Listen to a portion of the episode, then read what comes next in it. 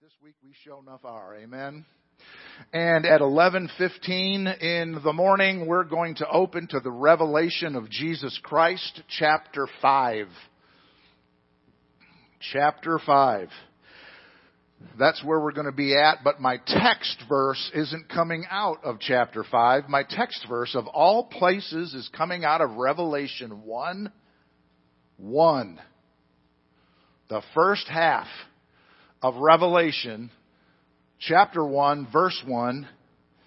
And the Bible says, with respect to that first half of that first verse, the revelation of Jesus Christ,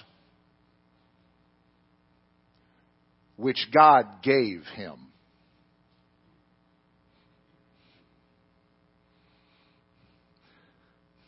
Has that ever stopped anyone in their tracks? Those four words, which God gave him. I mean, you think that if you're going to be revealed, like Elise falling down the stairs, something is going to be revealed about you, you're going to do it yourself. She did. But this revelation isn't of Christ's origin, it's of God's. God gave Jesus the revelation. So God decided when to reveal His Son.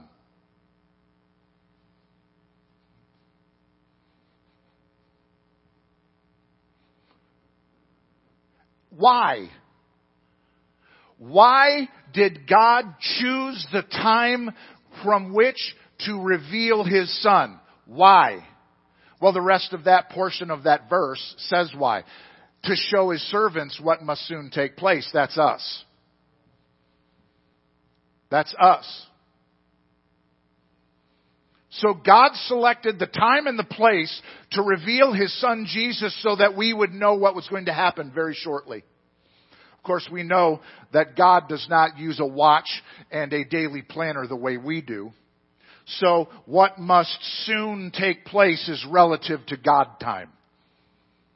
Yes? Yeah, it is. If you don't know that, it is. Okay? Here in Revelation 1 1, the word revelation, right there, second word in the verse, is the Greek word apocalypsis, meaning disclosure. That's what revelation means. Disclosure, appearing, coming, manifestation, etc. So, the appearing of Jesus Christ, the disclosure of Jesus Christ, the manifestation of Jesus Christ. That's what we're talking about here. The word apocalypsis which I just talked about, actually comes from another word. Boy, this is spiritual, isn't it? Comes from another word, closely related Greek word. Meaning, or, or, or the word is apocalypto.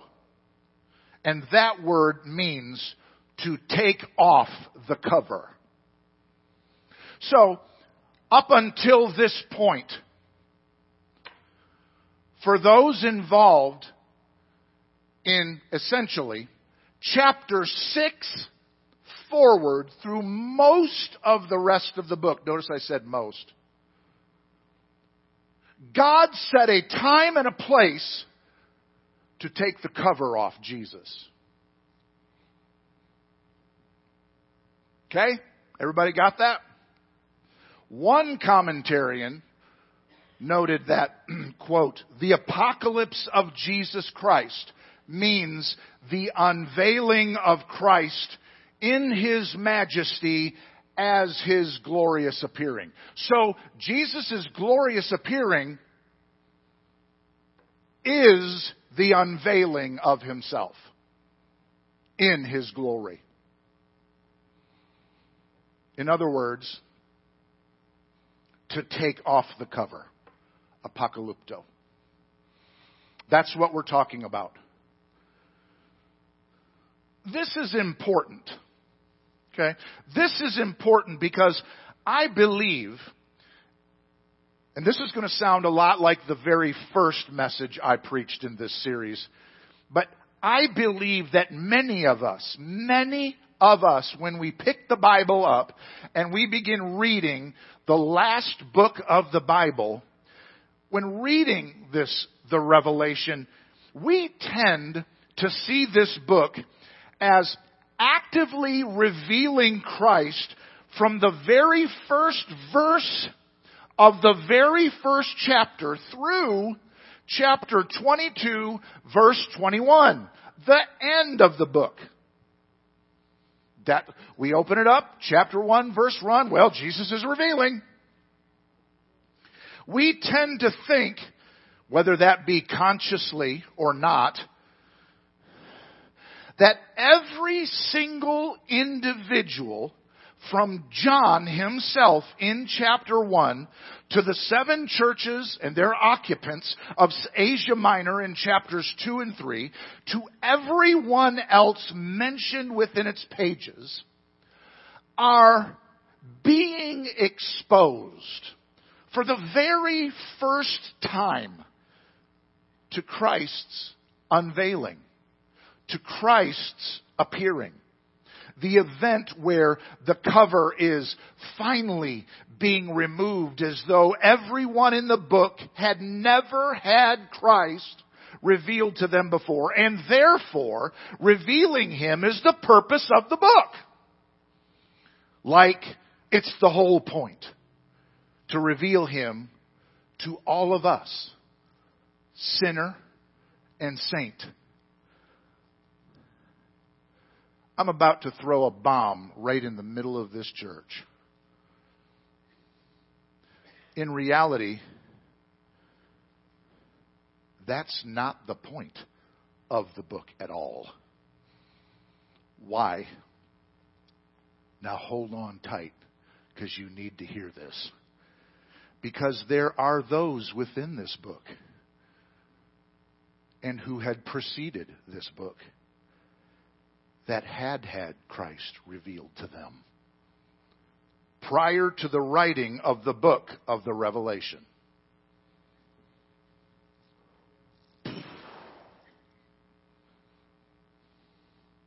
He had been unveiled to many, in fact,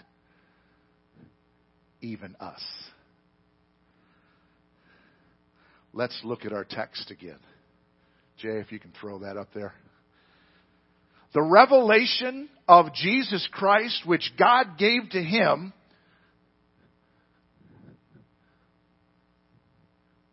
to show his servants. You know, if you put a period right there, that scripture would mean something entirely different. The revelation of Jesus Christ, which God gave him to show his servants, period. The unveiling of Jesus Christ, the disclosing of Jesus Christ, the uncovering of Jesus Christ, which God gave him to show his servants, period. That would mean something entirely different than how it's written in the inspired Word of God. You see, that's not what it says. It says the revelation of Jesus Christ, which God gave him to show his servants what must soon take place. Notice this verse doesn't say that the revelation is to reveal Christ to his servants, but rather to show his servants what must soon take place.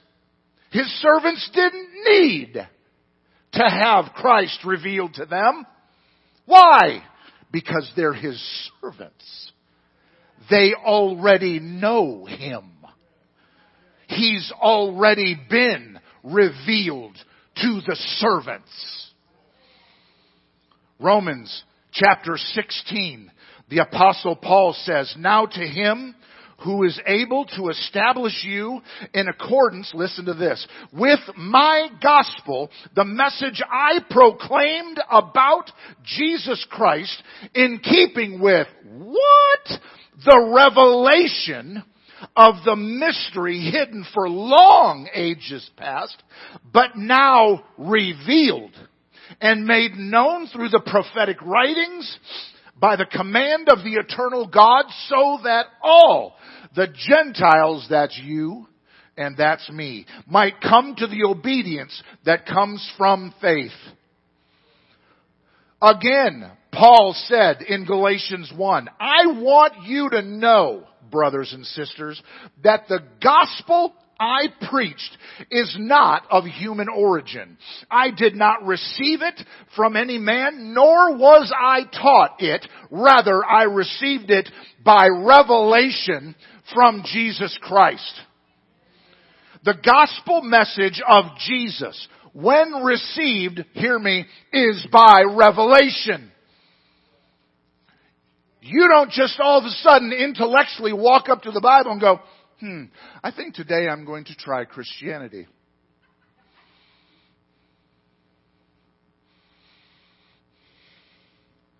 The reality is, is that when the gospel of Jesus Christ is preached, you receive it or not by revelation in your spirit.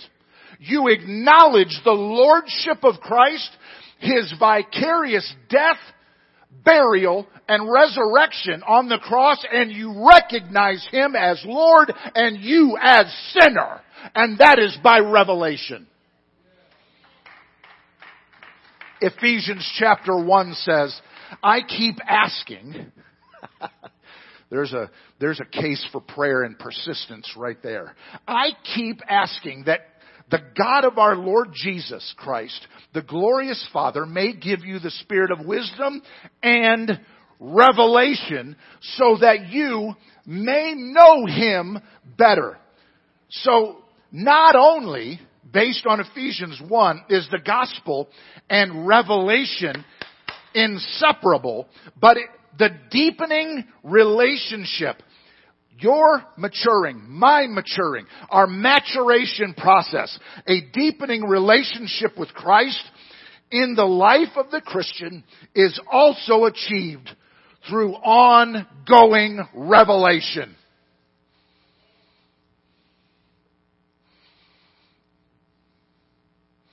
Now, I'm going to pause right here, Nathan. In the event that someone out there is listening to this and is thinking that the idea of revelation that I'm talking about in these verses is not the same thing as the revelation of Jesus Christ in the book of the Revelation. I think that it's worthy of note at this juncture that the word revelation in these series of scriptures that I just read is the exact same Greek word that is found in Revelation 1 and 1. Apocalypsis, disclosure, appearing, coming, manifestation, and so on. What are you saying? This is what I'm saying. Number one, Jesus isn't revealing himself in the book of the Revelation to his servants. They've already had their revelation. And the very revelation that he's going about conducting in Revelation 1 and 1, that the Father gave him to show us what's gonna, what must happen shortly, that exact same revelation is the exact same disclosure, unveiling, uncovering that happened to our lives when we were lost without God. In sin and darkness, we had Him revealed to us and we were awakened to the reality of Christ.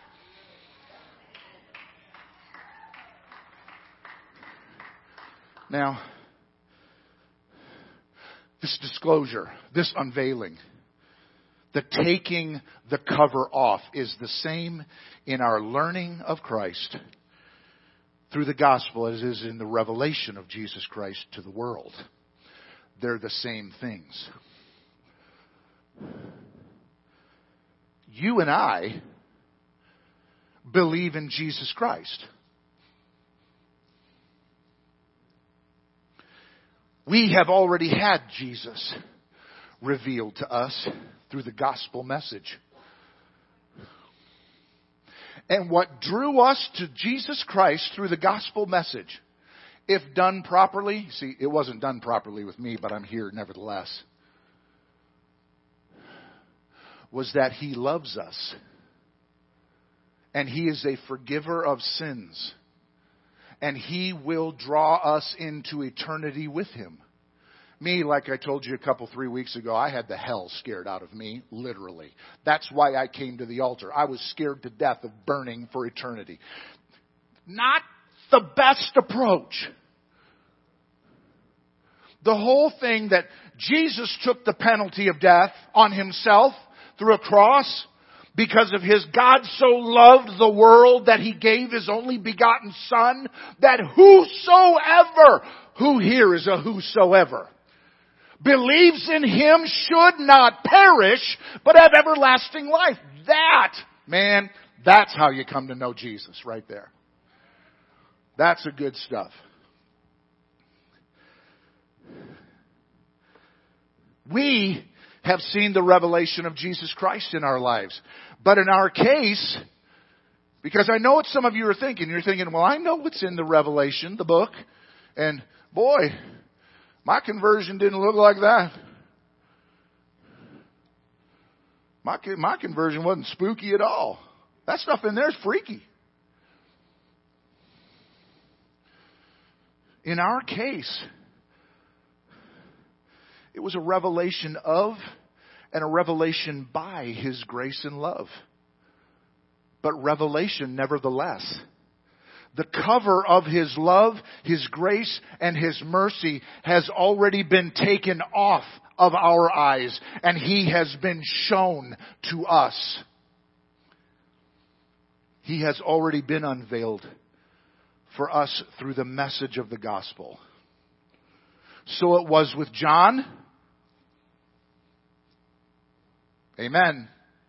So it was with the seven at one point in time. The purpose of this book isn't to reveal Jesus to us, but rather to show us, His servants, what must soon take place. However, beginning at Revelation chapter 4, the world's opportunity to experience the revealed Christ through the message of the gospel will have passed. At Revelation chapter 4, it will be too late. Grace is gone. Now, judgment will reveal the glorified Christ, beginning at Revelation 4. Why am I pointing any of this out? I thought we were in Revelation 5. Why am I pointing any of this out? Because if he isn't being revealed to John in chapter 1, and he isn't being revealed to the seven in chapters 2 and 3, who represent the church throughout the ages, including us, as we've covered multiple times.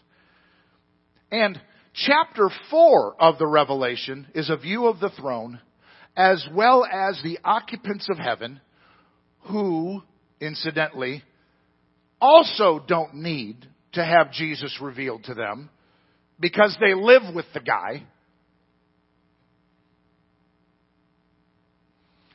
then when exactly does the revelation start? And I'm not talking about dates, I'm talking about in the book. When exactly does the revelation start? If he's going to be revealed, when does this revealing take place? I mean, John, he's doing all of his setup work in chapter 1. Chapters 2 and 3 are letters to the seven throughout the ages. Chapter 4 is a view of the throne that is post rapture of the church. They've been raptured and here they are and John is looking around going, whoa, hey, wow, who is that? And he sees a guy on a throne. He sees 24 elders. He sees seven lampstands, the Holy Spirit. He sees four living creatures. He sees how the creatures and the 24 elders react to the one on the throne He sees all that. So that's certainly not rev- the, reve- the revelation beginning because we're in heaven in 4. When, when does this happen? When exactly is Jesus revealed to the world? If everything before 4 isn't Him being revealed, what is, when does this happen? Remember Revelation 1, 1a, our, our, our text? Remember how that starts? We're only going to use half of this. This is it. Remember, this is our text verse. This is why I used it this morning. The revelation of Jesus Christ, which God gave him. That answers your question right there. If your Bibles are not open to chapter 5, open them now. Look at this. I want you to notice. John has just got done experiencing the four living creatures. Now, Revelation doesn't say this, but Isaiah does. They're, they're in flight. Okay? They're in flight around the throne. And they cry out, They're holy, holy, holy is the Lord God Almighty. And every time they do that, these 24 elders, having 24 thrones, which are encircling the one seated on the throne, every time they do that, they fall down, face down, boom. Worship the Lord. God. Worship the Lord God. Okay. And then five opens up, and this is what we see. He says, Then I saw on the, in the right hand of the one who sat on the throne. This is the same one who sat on the throne in the first opening verse or verses of chapter 4. Same guy. Then I saw the right hand of him who sat on the throne, a scroll with writing on both sides and sealed with seven seals. So, God is seated on the throne with a seven sealed scroll in his right hand. Keeping in mind, two out of three of the Trinity have been revealed already in heaven the one on the throne and the Holy Spirit. They've shown up. We're missing somebody. We're missing somebody. And I saw a mighty angel proclaiming in a loud voice, Who is worthy to break the seals and open the scroll? Who is worthy to break the seals and open the scroll? And verse 3 causes heaven to go into a bit of a turmoil. But no one in heaven or on earth or under the earth could open the scroll or even look inside it. Nobody, here's God seated on his throne with the scroll that no one gets to open because they're unworthy. These are the occupants of heaven who are having this question posed to them Who's worthy? None of them. None of the occupants of heaven are worthy to take this scroll and open it. The occupants of heaven. Go figure.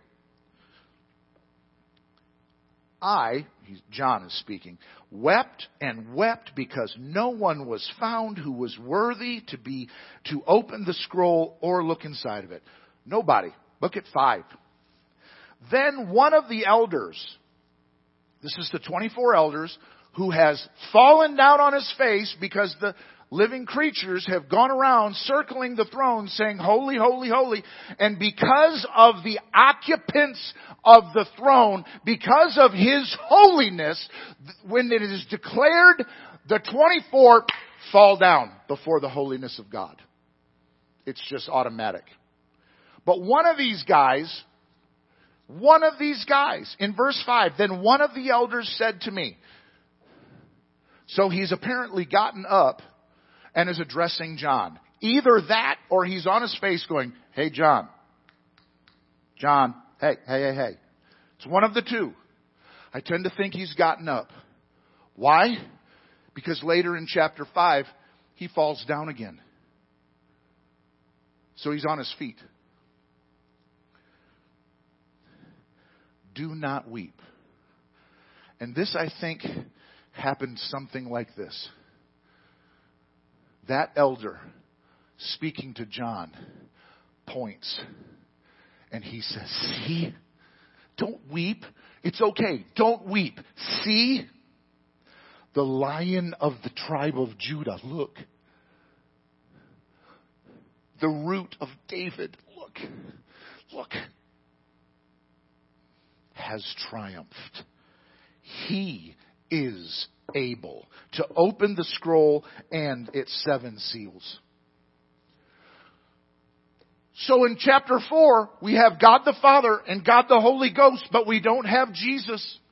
And all of a sudden in chapter 5, we have God the Father on the throne and we see there's the seven lamps. They're there. The Holy Spirit is before the throne. And all of a sudden, it's time for something really big to happen. And God sits on the throne with a scroll, but no one can open it up. And John begins to weep because there is something palpable in the air. It's about to go down. And John says, no one can open this. And an elder goes, hey John, don't cry. Look, it's the Lamb of God. He's triumphed. He can open the seals. He can take it from the right hand of God. Look, there he is!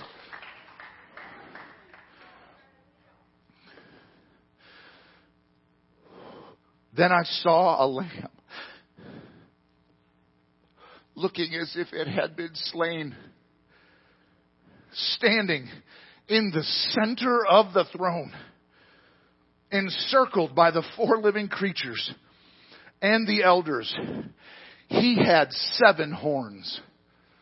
His horns stand for strength. And he had seven eyes which means knowledge and omniscience.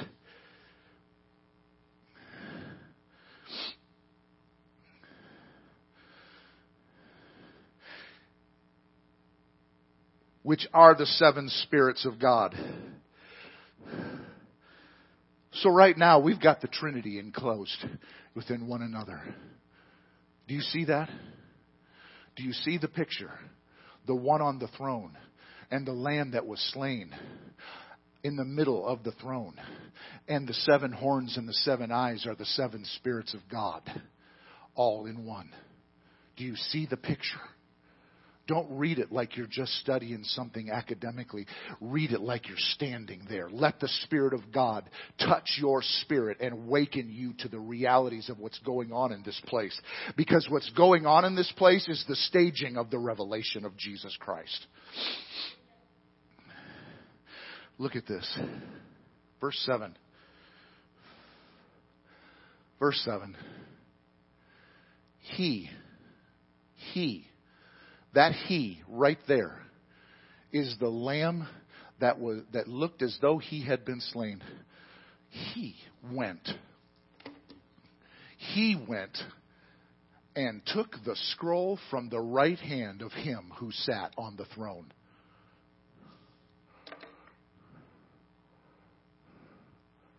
And I know some of you are sitting here going, so?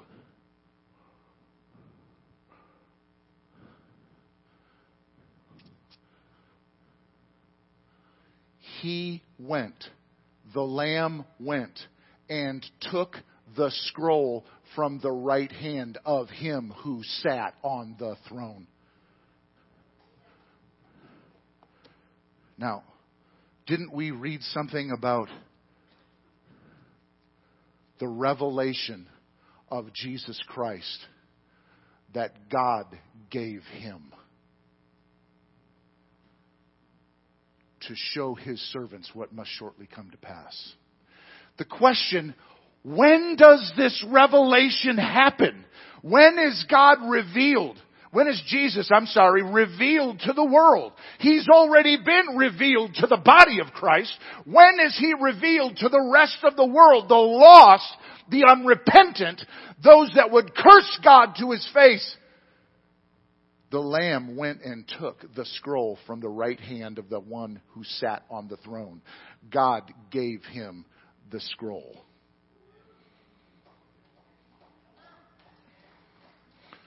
It's okay if you want to clap, it's all right. It doesn't bother me. When does the revelation happen? As soon as that revelation that was given to him starts getting cracked open.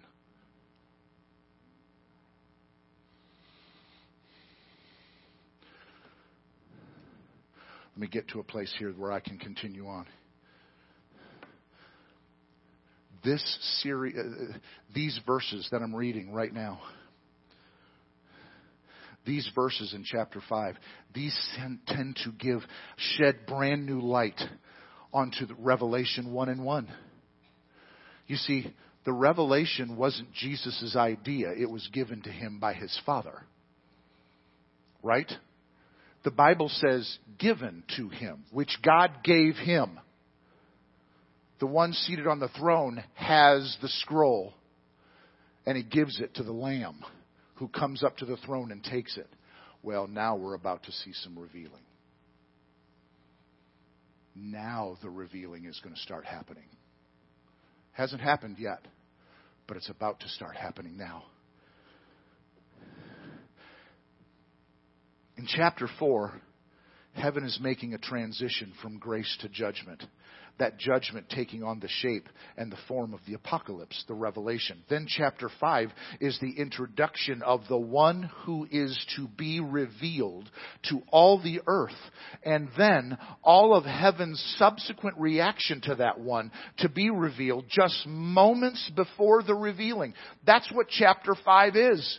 The whole chapter is the introduction of the one to be revealed.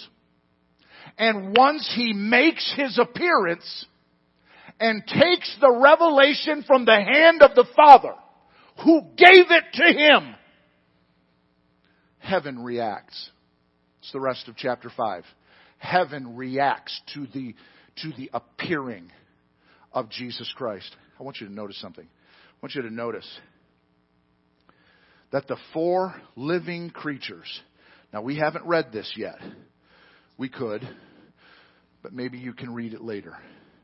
Notice that the four living creatures, for the first time, for the first time in verse 8, beginning in verse 8 and down, for the first time, and no one knows except for God, they stop circling the throne. And they stop saying, Holy, holy, holy is the Lord God Almighty. They stop this. In first time in countless millennium, they stop. They've suddenly just up and halted this ancient ritual. The 24 elders, read it. The 24 elders have stopped their reaction to the cries of the four living creatures. And all of them together have changed their ancient routine and all of them have fallen down with their harps and their golden bowls and they begin to sing what the Bible calls a new song. A song that's never been sung before. It's a new song. This new song marks yet another transition being made in heaven. You see, the first transition was made in chapter 4 when heaven transitioned from a posture of grace to a posture of judgment after the rapture of the church. Before the rapture of the church, heaven's posture was grace and mercy and love. But now in chapter 4, when the rapture of the church takes place, heaven takes on a different posture. It's a posture of judgment. But this, the second transition, is made here in chapter 5, where heaven transitions from celebrating, listen, the holiness of the one seated on the throne to the worthiness of the one who approaches the throne. Transition is made. This transition, transition is to declare that the Lamb is worthy, one, to take the scroll, and that he is worthy to two, open the scroll's seven seals. In other words, they are singing that the Lamb is worthy to begin the revelation of Jesus Christ. Now, I get the distinct impression in this house that you're not sure about what I just said. And that is okay. I am telling you right now that when we get into chapter 6, all of a sudden, I need to say it again. I just got to say this again. Try to get your spirits in line with what the Word of God is painting for you in terms of word picture. Try to get there. John is in heaven. And he looks and he sees not a one on the throne, but the one he saw when he first got there. He's sitting on the throne. He sees him. And that one is holding a scroll with seven seals. So far, everything has happened in the spirit or in heaven proper. That's what's happened. It's either happened in the spirit or it's happened in heaven's premises. And in chapter 5, we're still on property in heaven. And he says, That one on the throne, he's got a, he's, he, he's got a, a, a, scroll, and it's got seven seals sealing that scroll.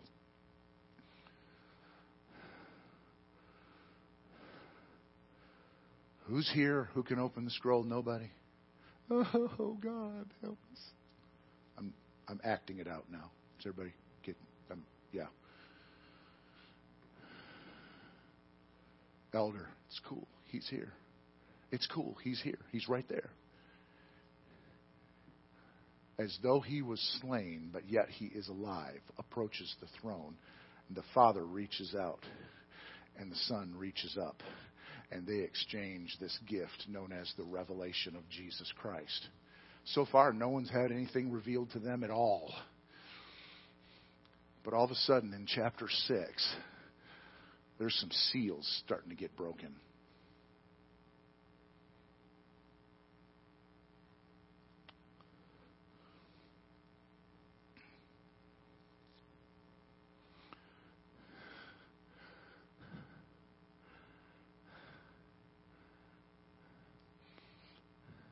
And heaven reacts.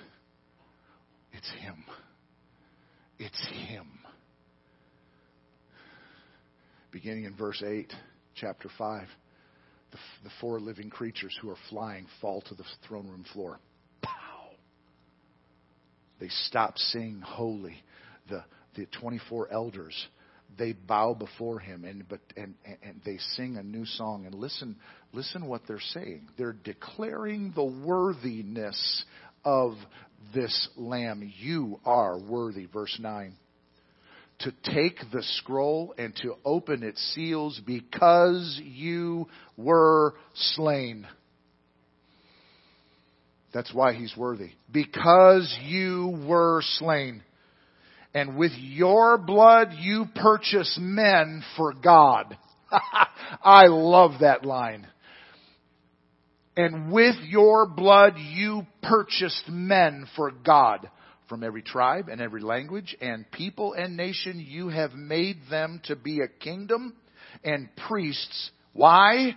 To serve our God. And they will reign on the earth.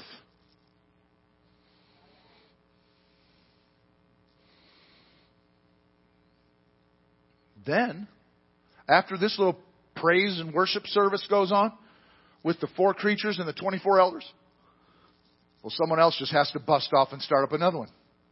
Sounds like a bunch of Pentecostals. Then I looked and heard, verse 11, the voice of many angels.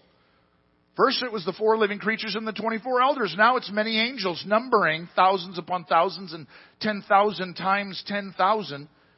They encircled the throne. So they crowded around the place and the living creatures and the elders in a loud voice, they sang. Worthy is the Lamb who was slain to receive power and wealth and wisdom and strength and honor and glory and praise. Well, that isn't enough. Because in verse 13, then I heard every creature in heaven and on earth and under the earth and on the sea and all that is in them singing to him who sits on the throne. We sing this song. We sing this song. To him who sits on the throne and unto the Lamb. We say, be blessing and honor and glory and power forever. That's our song. But they say, be praise and honor and glory and power forever and ever. what do the four living creatures say? Is that up there? I need a stronger prescription on these glasses. I love this. The four living creatures said, Amen. Amen. The four living creatures, they have been circling the throne of God for countless eons. And I heard a man, and I've shared this a hundred times here, but there are people here who weren't there during the hundred times, so I'm going to share it again. These four living creatures are circling the throne of God and I was in a meeting with Ron Stokes back in 2000 and we were at a worship institute. Lamar Boschman's Worship Institute is up in DFW at the airport actually. And I'm trying to remember his, his name. Bishop somebody, Garlington, Joseph Garlington. Bishop Joseph Garlington was preaching that night, and he was talking about these four. The same four that are in Isaiah 6 are in Revelation 4 and 5. The same ones. And he said, why would they go around for millennium without count chanting Holy, holy, holy is the Lord God Almighty. Heaven and earth is full of His glory. Why would they do that? Can you say the perfect and ultimate boring job?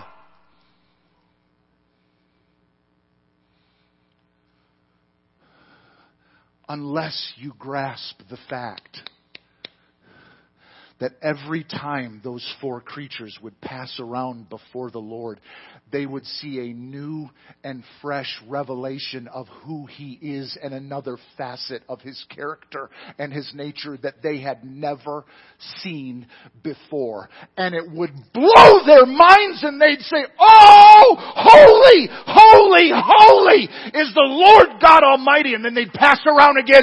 Oh, did you see that? holy, holy, holy. And the Bible says that, that the pillars of the temple would shake at their cries because they were such powerful entities in the throne and that smoke filled the place every time they saw a new thing of God. They would cry out, holy.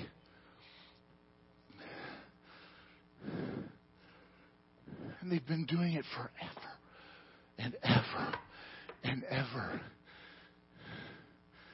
And they get to chapter 4 or 5 of the Revelation when the Lamb that was slain appears in the middle of the throne and they stop and they come crashing to the floor of the throne of God and they all they can say is, you are worthy to take the scroll and open its seals. That's the best they've got, trying to describe what they see. We look at people in heaven, we look at the creatures in heaven, and we think of them as ultimately undescribably marvelous. But in reality, they're just as mind blown about God as we are, and they coexist with Him. And the elders, do you think that the elders would get tired of falling on their faces every time the creatures cry out, Holy? You think they'd get tired of it? But when the creatures would cry out, Holy, and they see something brand new, holy, and they would cry it out, and this place would shake in the power of their declaration. The 24 couldn't do anything but react by falling on their faces because they couldn't stay upright. Now I know when we get to heaven, when chapter 4 of the Revelation happens, and the one who has the voice of the trumpet calls us to come up here, and we make it there, and we are thrust through the door of heaven into the presence of God Almighty, we're gonna see 24 elders with brick marks all over their faces because they've spent countless times falling on their face before God because they can't stay upright in His presence. My God in heaven. Now listen, we're going off script and then I'm going to close. Chapter 6, verse 1.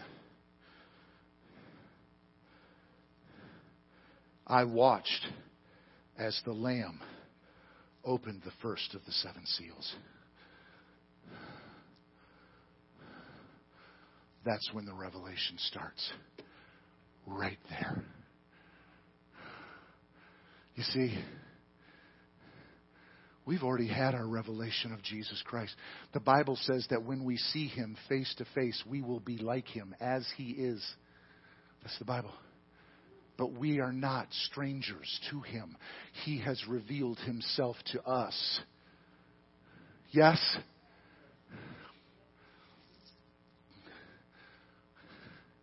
So, who's left to be revealed? Who's left to see the revelation of Jesus Christ? Well, those left on earth. And what an unfortunate revelation that will be, beginning in chapter 6, verse 1. Stand with me this morning.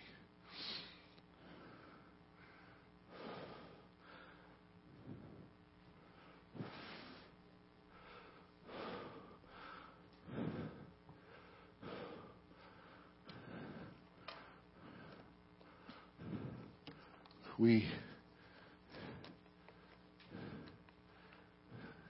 we need to see him as he is, brothers and sisters.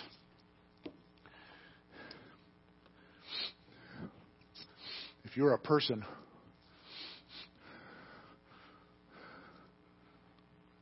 who is pro religion, then that is either a good thing or it is a bad thing. Because it can be a good thing because the Bible tells us that true religion is caring for the orphans and the widows. That's a good thing to, to carry that out. The other thing is that you treat your Jesus and all that is within him merely as a religious ceremony. That's a bad thing. Amen?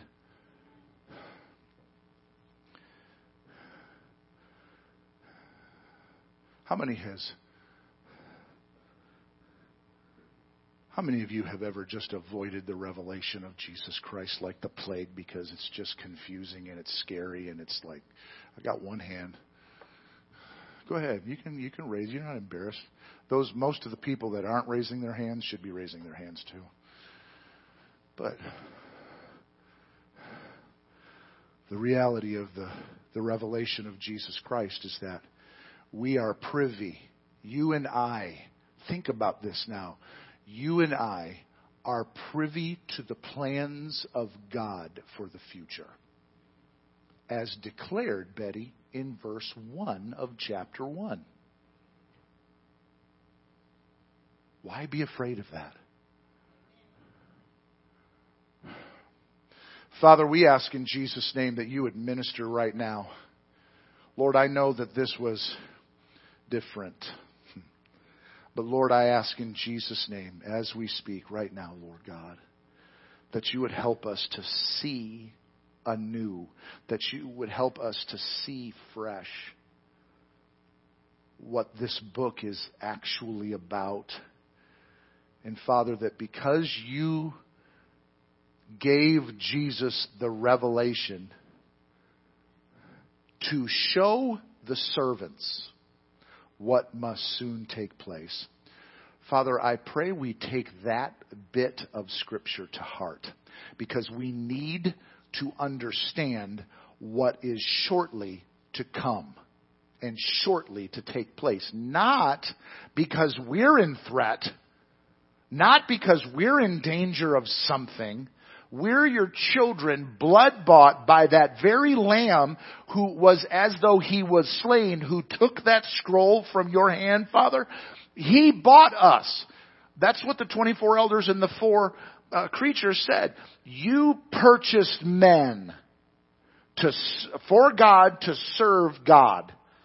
That was their new song.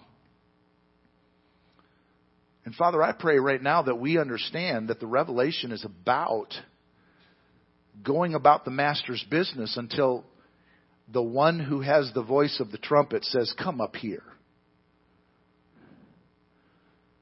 And Father, I pray last week those who were given gifts, who called out for gifts, some of them wanting to operate in the Spirit, some of them wanting to do exploits for you. Father, I pray right now that you would, in power, begin answering those prayers because, Lord, we need to be about the Master's business because these things must soon come to pass.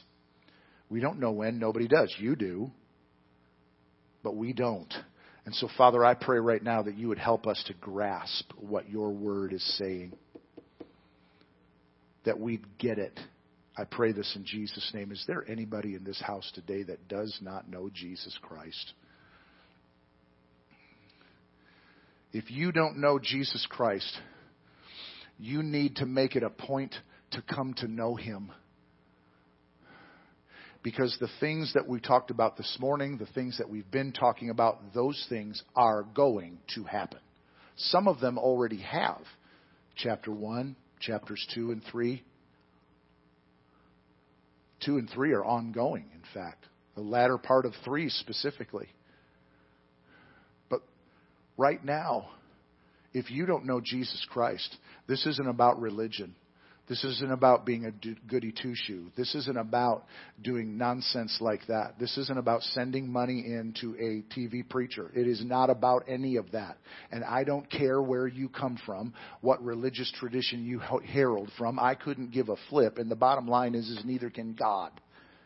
He wants people who are lost to acknowledge the Lord Jesus Christ as the only way to come to heaven and access God the Father through the shed blood of Jesus Christ, that Lamb who was slain.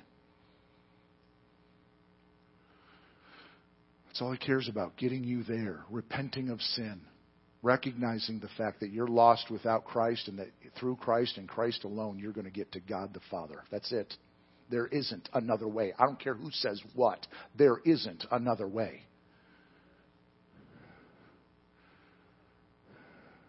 And I'm just asking if you don't know him, you need to find him.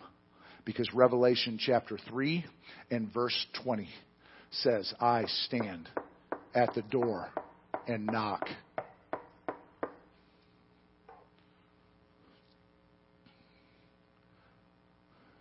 My father in law came into my office this past week, and he said, You know, I found something really interesting. He said, You know, there's this old famous painting about Revelation 3:20, and every one of you know it. It's in all. It's been around forever. It just shows Jesus up against a door, and he's knocking. He says, You know what? Uh, someone pointed out that there's no doorknob on the outside of that door. I thought that was kind of fascinating. I said, Yeah, I, have seen that before. I, I know that. What am, I, what, what am I saying? I'm saying this. If you don't know Jesus Christ, He's not barging in on you. You have to open the door to Him. You have to make a decision to come to know Him and to accept His invitation and allow Him to come into your life. If you don't know Him, you don't want to do this now, don't wait long. You never know because you are not promised tomorrow. Neither am I. Nobody is. Father, we worship you and we praise you and we give you thanks. And Lord, I just ask right now in Jesus' name that, Father, you would take this body and that we would go from here and that we would be light in a dark place. That we would show the love of Jesus Christ, not not being critical, not being gossips, not being angry, not all that, showing the love of Christ and being lights in a dark place. We ask all this in Jesus' name. Amen and amen. You are dismissed. It's very good to see you all.